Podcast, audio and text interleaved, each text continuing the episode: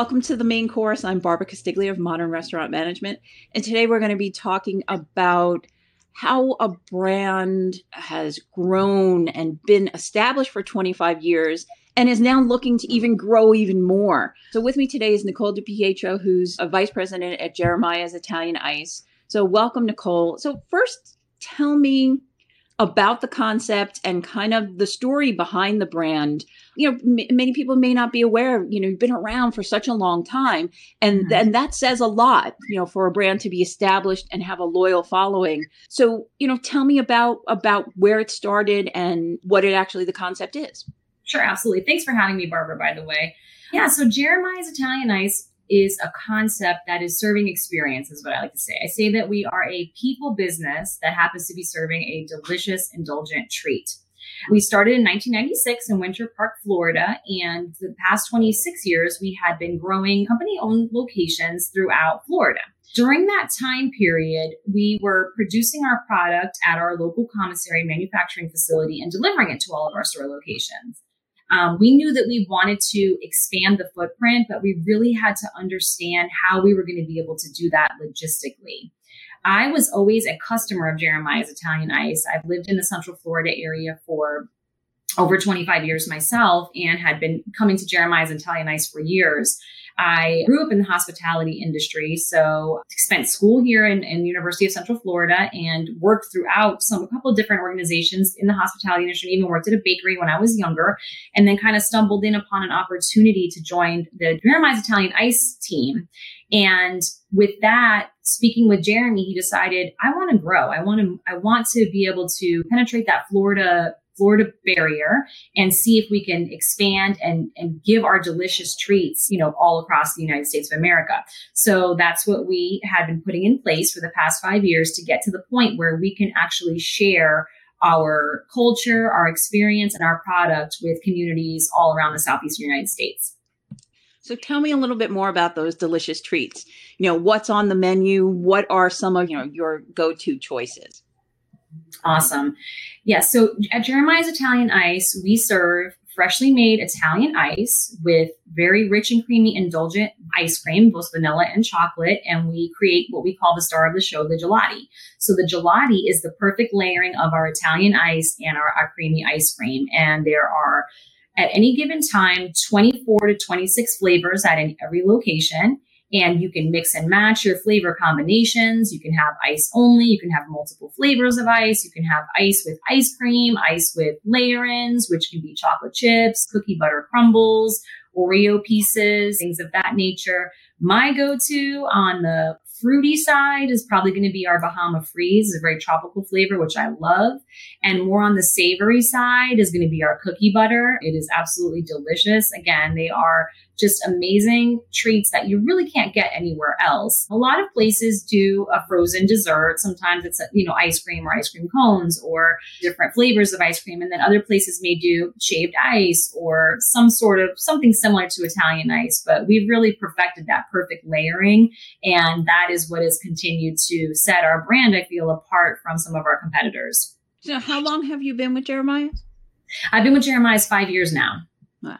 So who would you say is the target market for your treats?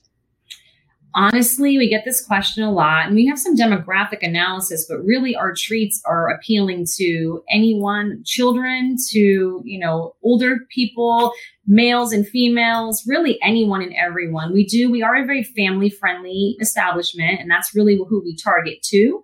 And when we do our local store marketing or really getting involved in the communities that we serve, we really focus on the schools that surround the locations that we're in. But really, our treats appeal to everyone. Anyone that has a sweet tooth and that really wants to try something phenomenal, or they're really going to enjoy Jeremiah's Italian Ice.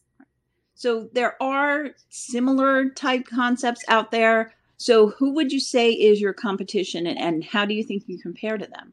I would say that our com- competition would really be any dessert company and any frozen dessert company specifically. Um, I think that Rita's has a very strong footprint probably in the northern United States and some in the southeast. The southeast United States, I just feel like our competition is going to be really at yogurt places that were very trendy for a while, ice cream, ice cream shops, maybe the Dairy Queens of the world, maybe the Bahama Bucks of the world, things of that nature.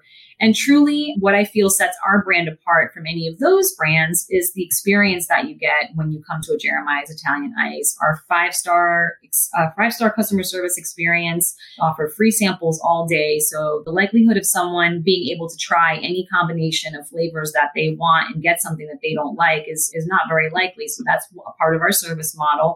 And it's the culture, the people. We're really focusing on hiring vibrant, bold individuals that want to be serving the public and that want to do it with a smile and that will engage in a genuine greeting for those experiences. And I mean, we've seen, gosh, all kinds of things. When people come to Jeremiah's Italian Ice, sometimes it's their first date. Sometimes they're coming, you know, after their piano lesson or their sports events. We've had people get engaged at Jeremiah's Italian Ice. We have catered weddings. We've, oddly enough, catered funerals. We have been a couple of different times requested for last meals in the hospital for people who were, you know, for who were ill.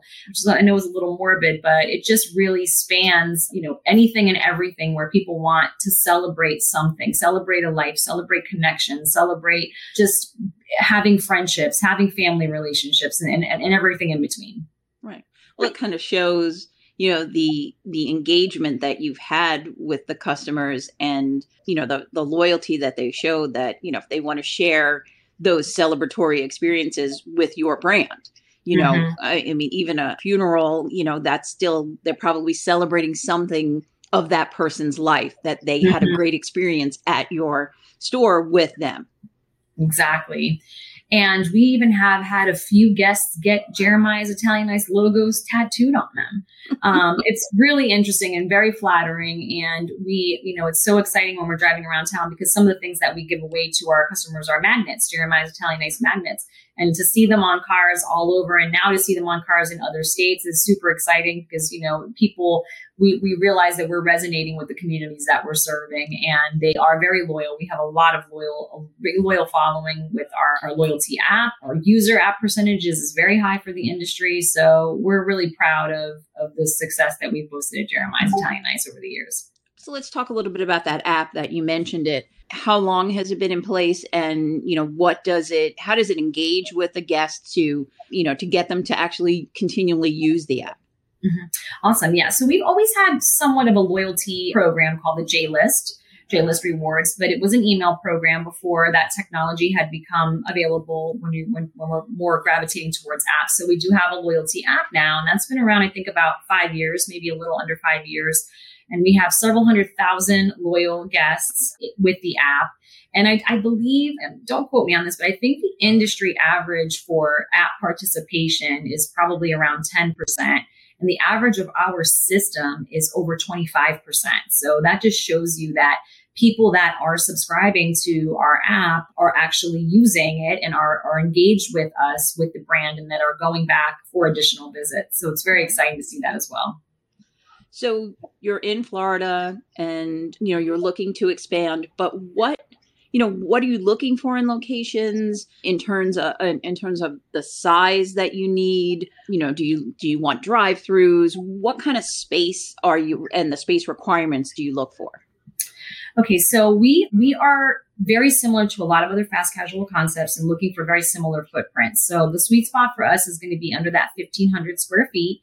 And we do look for drive-throughs. One of the main reasons why we look for drive-throughs is because when we're entering markets that have colder temperatures or maybe have different seasonality than what we experience in, in Florida, we feel like the likelihood for success is going to translate better with, with the drive-through and mitigate the risk quite a bit.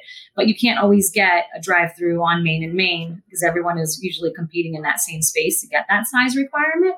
And so we also do inline. We have walk-up locations. So it's very popular, I believe, up north in, in New Jersey, Boston, New York. When, you, when you're going to an Italian ice shop or something, sometimes it's just a walk-up with a window. So that is traditional. How we've set up our models.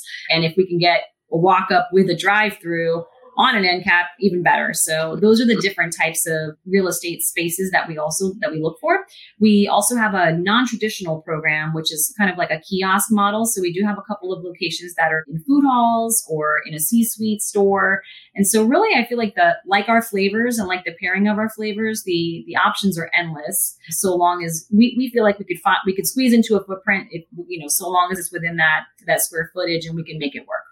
So that leads into, you know, your franchising. And one of the things that makes the brand franchisable is the this kind of flexibility and design print that you can offer. But what are some of the other things that you think that makes it franchisable and a good franchise for someone to want to invest in? So for the past five years at Jeremiah's, I've really been working on putting in a lot of the structure and a lot of the processes that are needed to be able to be scalable, to be able to take your brand from a company store footprint and really expand throughout the United States. Again, crossing those state barriers, we have to make sure that our systems and our processes are easy to understand, they're easy to train, and they make good business sense. And so we we have amazing programs with a lot of processes that have been put in place to, to try to make a simple operation even simpler. And not to discount the operation, because a lot of times people will come in and say, oh my gosh, how hard can it be? You're just scooping ice cream. It's actually a lot harder than people think, but that's a compliment to the brand, I feel like, because we make it look easy. And right. the guest should always be able to experience the experience as opposed to having to know all that went into it. So I feel like our systems, our support center team, I've got an amazing team of, of just ambitious adults, young adults, people that have grown through the ranks. Some of our, of our executive team leaders have started at, at a unit level employee rank and are director positions now. And I think it's really the simplicity and how we're able to walk people through that process to get them from signing a franchise agreement to opening the store location and support beyond that. So what are you looking for in a franchise partner? So we are really looking for the cultural alignment. We are looking for candidates that really embody our core values, that they understand that we are a very generous business. We're giving away free samples all day. Sometimes that doesn't sit well with a lot of business people. We want to make sure that they're going to have strong ties and build the community, t- the community connections the same way that we have, because we have proven that that's what really works. I always feel like, because I still meet people that have never tried Jeremiah's Italian Ice. And I always say, if we can get product in people's hands, then they'll be a loyal guest for life. And so a big part of our candidate selection process is really explaining to them what our local store marketing program, which is really a grassroots boots on the ground marketing program, looks like, and what that means for them as far as, you know, generous is one of our core values. They're going to be giving a lot of a lot of free items, a lot of vouchers, a lot of discounts. And like, as I mentioned, sometimes people are not comfortable with that, but that is actually a part of our franchise program. It's built into all of our cost models. And I think, again, It's it's a very small mini investment that you're you're making by giving someone a free sample, or also uh, dropping off treats at their school or at the local fire departments, the um, the police departments, the hospitals, you know, local car dealerships. Again, pe- you know, ice cream tends to put a smile on people's faces if they are fans of of the frozen frozen treat. So we're just looking to to to brighten people's days, and we're looking for franchise partners that really want to do the same. So you're really looking for people who want to be part of the community that they're located in. Correct. We want to make sure that a franchise partner that comes on board with us understands what the cultural alignment, and we're obsessed with our brand and with our standards. And we want to make sure, whether you've had food service experience or not, that you are going to do the right thing every single day. And if you do that and you follow the follow the process and you trust the process, then you can you can be very successful as a franchisee with Jeremiah's Italian Ice. You mentioned a lot of really great examples about how, you know, how you can engage with the community. Do you have any others that you could offer?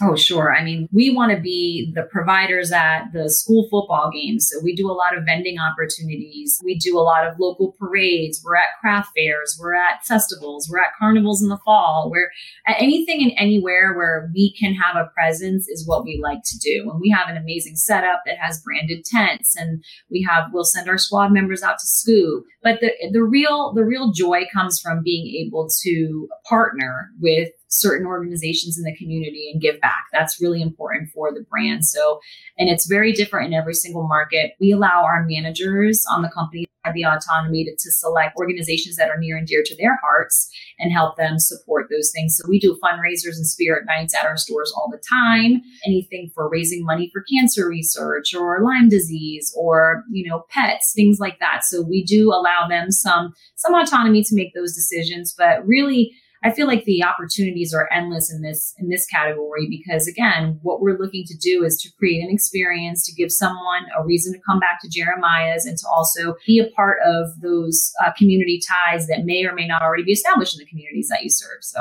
a lot of opportunity there. So in terms of the expansions, what parts of the country are you looking to move into? And, you know, are you targeting any particular ones? That's a great question, Barbara. We are really focusing primarily on the Southeastern United States, as I mentioned. We really want to make sure we get a handle on the seasonality because even in Florida, even in the months, I mean, I live in Florida, and this past winter, even in December, it was very warm, but we we start to see a drop-off in sales come late October, and it usually starts to decline and, and, and it's manageable, but it lasts through January or February and then picks back up in March. So we want to try to be in climates that mirror Florida as much as possible to try to mitigate the risk. And I think once we're able to demonstrate that, then we may actually start kind of inching up to the northern markets and maybe look at being more in direct competition with some of those brands that I mentioned previously. Right now, we are currently in Florida, Georgia, Texas, North Carolina, South Carolina, Louisiana. I'm probably forgetting one right now. We're filling out markets in Tennessee. I think that that's that's pretty much all of the the fo- all of the areas in the footprint that we're looking to expand in. So you talked a little bit about your staff and kind of cultivating them, you know, and and having them come up in the ranks. Obviously, staffing has been a huge issue. It was even before the pandemic, but now so even more. What have you been experiencing with staffing, and what way in what ways do you support and encourage them? So yes, Barbara, uh, this year and this past couple of years have been, I've never seen anything like it in my twenty-five year career in hospitality. There's been nothing like this. And I've had the pleasure of working for brands that had very low turnover because the culture is very strong. And the culture is very strong here at Jeremiah's as well. We've had to pivot quite a bit post-pandemic. We've realized that a lot of times we pride ourselves on being first employer. So a lot of the young adults that we employ at sixteen years old in the state of Florida, that's their first job. So a lot of what ended up happening for us post-pandemic is a lot of the parents wanted their kids home with them, which we completely understand and we support. So we've had to, to pivot quite a bit. Our, our H R team and our area managers work diligently at trying to find those individuals that want to work and that want to execute our our standard and do it in with, with a pleasant attitude and, and a genuine greeting and really give that five-star experience. So we're going to do a lot of different things. What what we do that I think is unique at Jeremiah's is we also empower our managers, our store managers in the company side, and we also suggest this on the franchise side. We give them a employee morale budget every single month, and the store manager can cultivate and, and create all kinds of culture building opportunities with their squads. And it can be anything from, you know, a gift card for a sales competition. It could be taking the team bowling, you know, buying them pizza after a big, big dinner rush, a lot of different things, external activities. They want to take their, take their team to, to Top Golf or something like that. And we, we are a culture of appreciation. I think it's extremely important to be able to connect with, with your demographic. We do employ a very young demographic. I've had to kind of throw out my handbook from the past and, and really reinvent myself to understand what they want. It doesn't matter what I want. You know, if, if, if, if for me, appreciation looks like, you know, you did a great job today, but for someone else, you know, they want to see it in a different way. I've really been trying to coach our team on, you need to find what resonates with your squad members, with your managers, with your teams. We've created a culture committee. And the culture committee really has, they are, they're working in our stores. So they have a good pulse, pulse check on what everyone's saying. What are they talking about? What are things that they want? How do they learn? You know, what could, how could we improve our training process? Is there a way that we can improve our operational process to really make sure that we are staying connected with our squad members and appreciating them with, with in, in methods that resonate with them. So that's that's how we keep the squad engaged. And you know, our turnover pre pre-COVID was between forty and fifty percent, which is really unheard of in the hospitality industry. Definitely different after after the pandemic, and just for a lot of lot of reasons, some of which we mentioned, but just always trying to keep a good pulse check on on our our squad, because they're the ones that are going to be executing every single day. They're the ones making the product. They're the ones that are um, delivering that experience. So we just, we we invest a lot in our people. People are our number one asset. We we invest a lot in their training and their onboarding, and then also in their growth and development. And are there any particular characteristics that you look for in the hiring process? Yes. Our core values are cool, bold, vibrant, genuine, generous, and strategic. And that usually guides our hiring decisions. So we're looking for ways that potential squad members exemplify those core values. Tell me, tell me about a time where you, you, you gave a genuine experience or a genuine greeting, or talk to me about your connections. What do you do? What do you like to do for fun? Are you involved in, in sports activities? Do you like to be on a team? Things like that. So we're really looking for people that embody the core values and that are open and willing to learn. And I think that that's also something that's unique about the job market that we're in right now, is a lot of times people may need a, a, a position to fill, or they may need a job, but they may not want to do all of the things that are included in that job description. So we're, we try to be as clear as we possibly can with the communication, because I think communication really is everything. And just it clearly communicating the expectation of what we're looking for and making sure that we're consistent with holding people accountable to that expectation. So in addition to staffing, another one of the issues that restaurants have been dealing with in addition to the pandemic is supply chain, or or probably due to the pandemic somewhat, you know, supply chain issues. Have you experienced any of those kind of challenges in terms of, of getting actual supplies for the stores? Yes, we have experienced that the same as everyone else. And in fact, it's actually, it can be a little more detrimental to our business because we only serve two products. So if we're not able to get the vessel, which there's been incredible plastic shortages, and the spoon, it's really hard to serve our delicious treats if we don't have the vessel, you know, to be able to serve it in. So we have run into a, quite a bit of challenges, but we we pivot quickly and we we are able to make adjustments as needed. So for instance, if we have store potentially in Texas or, you know, Arizona or Louisiana, and we're not able, they're not able to get product because their local distribution house may be out of product, we've had to move things around. We've had to ship to them, send it overnight. We've had to just make any and any reasonable accommodation that we can to make sure that all of our stores are fully operational.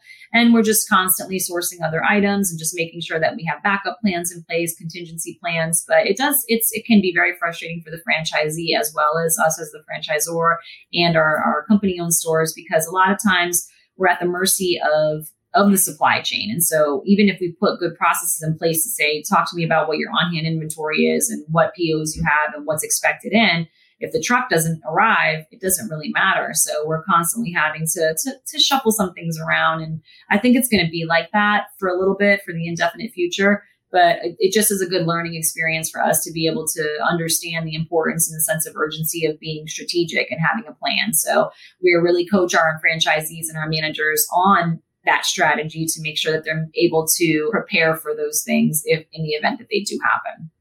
What's the overall brand pandemic experience been like? You mentioned, you know, having some staff members where their parents were concerned about them working and they wanted to have them at home. But what have you seen? Have what kind of changes have you seen in the guest experience and and in staffing?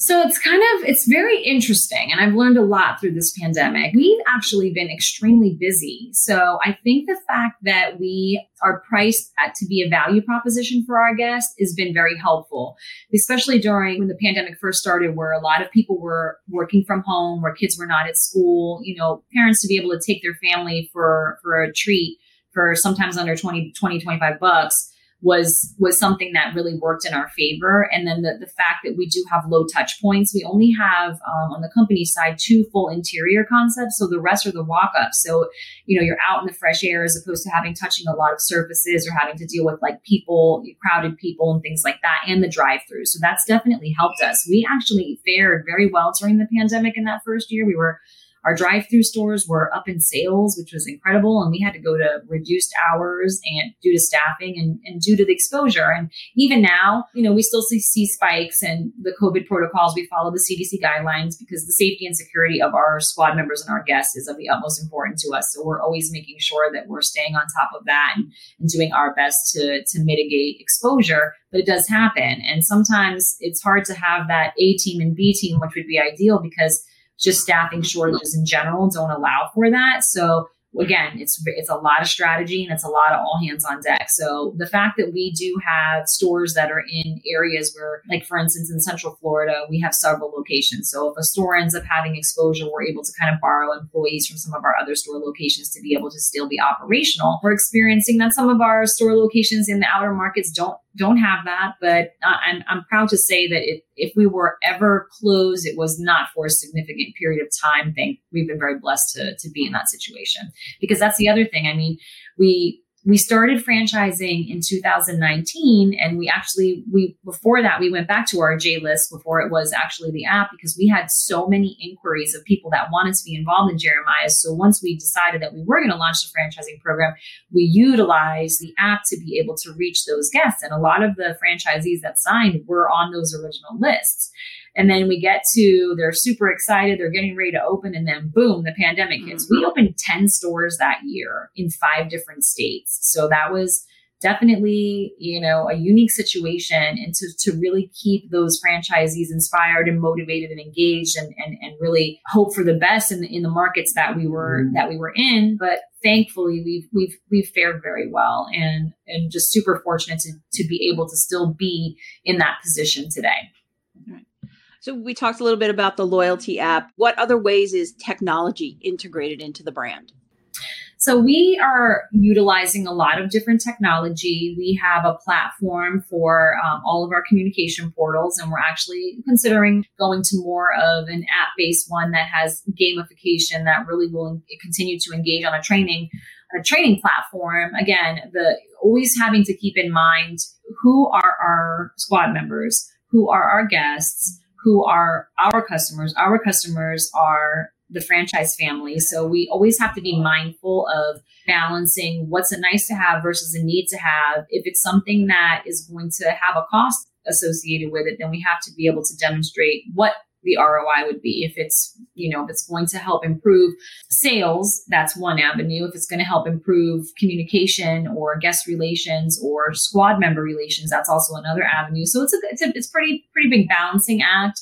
Social media obviously is, is big for us. And we're just constantly exploring all kinds of technology. I think in the future, we may have to look at some different options for ordering potentially, and, you know, maybe a kiosk model that, you know, may help with some of the staffing issues. So we're just, we're always evaluating it. We do want to be innovative, and we do want to be able to be, again, scalable. So, and just being mindful, like I said, it is a balancing act, because there are a lot of things we would like to do, but you have to always be thinking about, you know, that the franchisee, how are they going to receive this? Is this something that they think we just think is nice? If it doesn't really show or demonstrate that it's going to help build their business or make their business successful, it's hard to get adoption on things like that. So we, we do balance that pretty well, at least for, for now.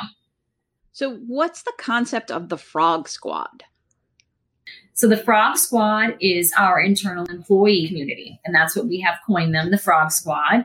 And again, it's just, it's, it's all of the, the teams that we employ, that we engage, and, and we call ourselves the Frog Squad family. And we even translate that into the franchise side. We're the franchise Frog Squad family. It just resonates really well. And it, we play on the frogs quite a bit. For Jeremiah's Italian Ice, it was the, the owner, his name is Jeremy Litwack. And when he was younger, his, his parents used to call him Jeremiah.